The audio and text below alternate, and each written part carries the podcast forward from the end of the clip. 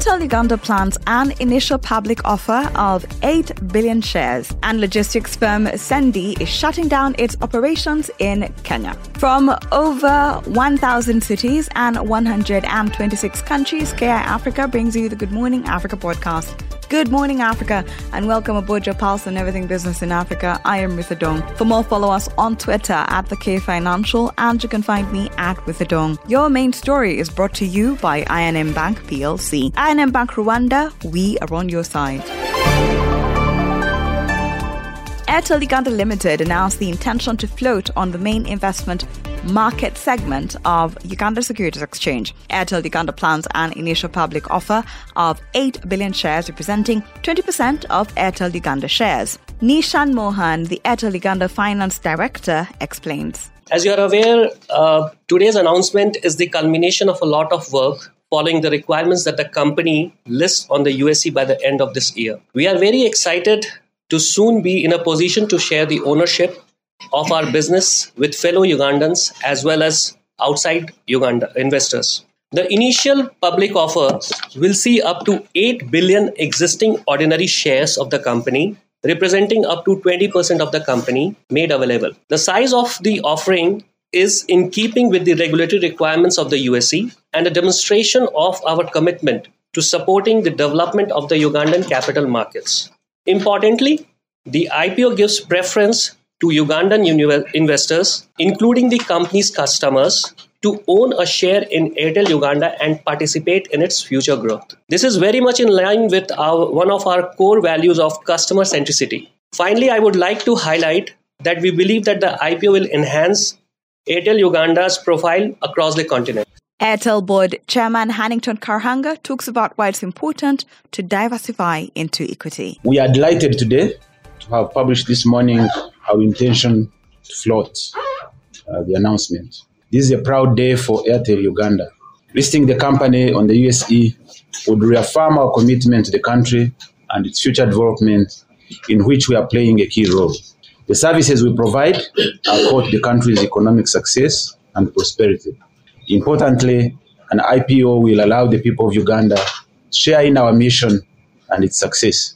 And we believe this will enfranchise them in the digital agenda. Really, the role of the media, in my view, you are very uh, knowledgeable people. You are you you understand investments.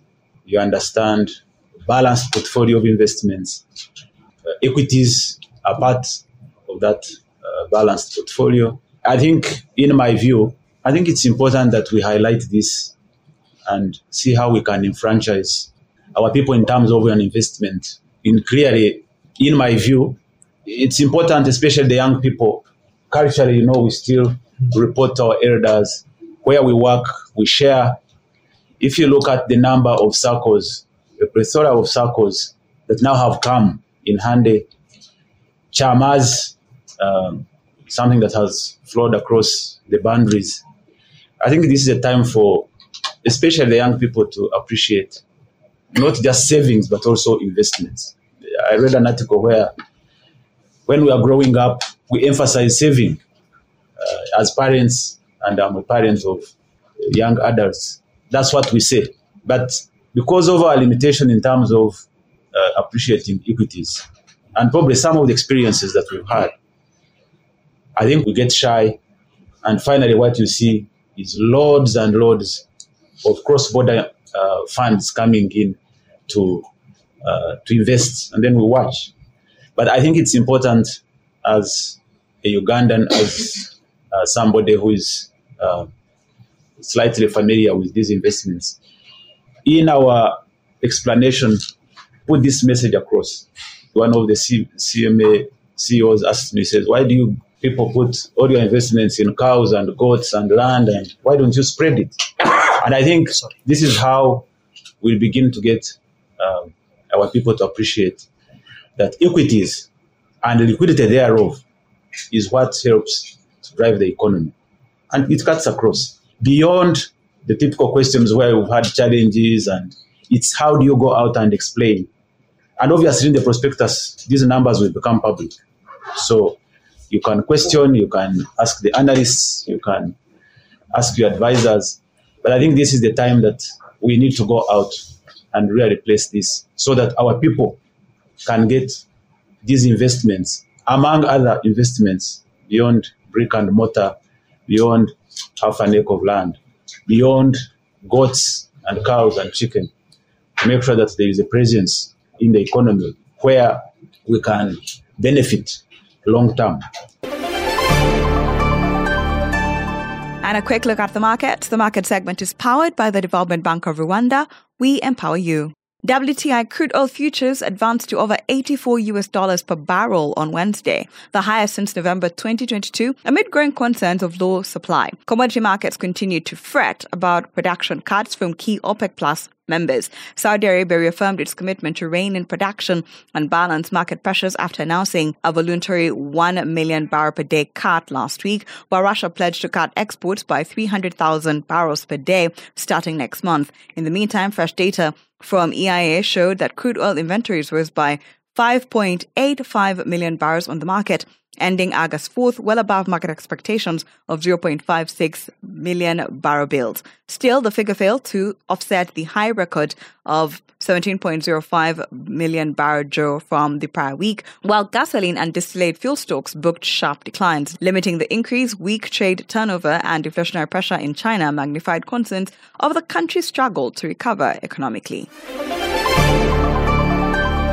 And a quick trip around Africa of the cybersecurity threat activity detected by cybersecurity solutions and service company Trellix during the year, 26% was directed towards government systems, while 16% was targeted at business service providers, 14% at wholesalers network, and 12% targeted utilities systems. Cyber threat groups Lazarus and the Daggerfly Advanced Persistent Threat Group were among the most notable threat actors that have recently ramped up targeted efforts to infiltrate critical South African systems, according to the latest Trellix cyber threat intelligence report. Government organizations remain the primary target for threat actors looking to infiltrate South African information technology systems. In Tanzania, the Tanzanian economy grew by 5.6% year on year in the first quarter, up slightly from 5.5% year on year recorded in quarter one 2022. The upturn can be ascribed to robust growth in the services and industrial sectors, which outweighed a softer expansion in the agriculture sector.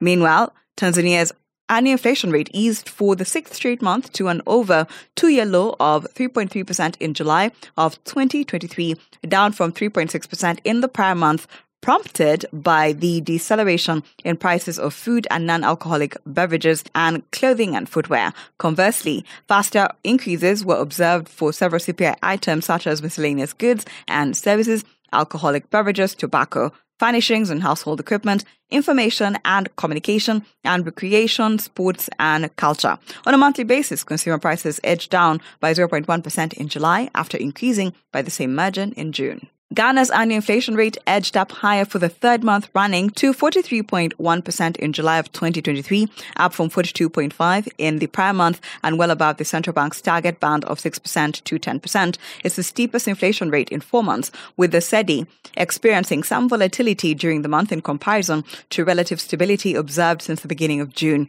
Upward pressure came from both food and non-food prices. On a monthly basis, consumer prices surged by 3.6% in July, accelerating from 3.2% rise in the prior month. Logistics firm Sendy is shutting down its operations in Kenya after failing to raise $100 million to sustain its business. The startup enables retailers purchase fast-moving consumer goods directly from manufacturers. It plans to dispose its assets after only raising about $20 million in capital last year. The company ran out of funds two months ago and has been struggling to cut costs for the past year to stay afloat.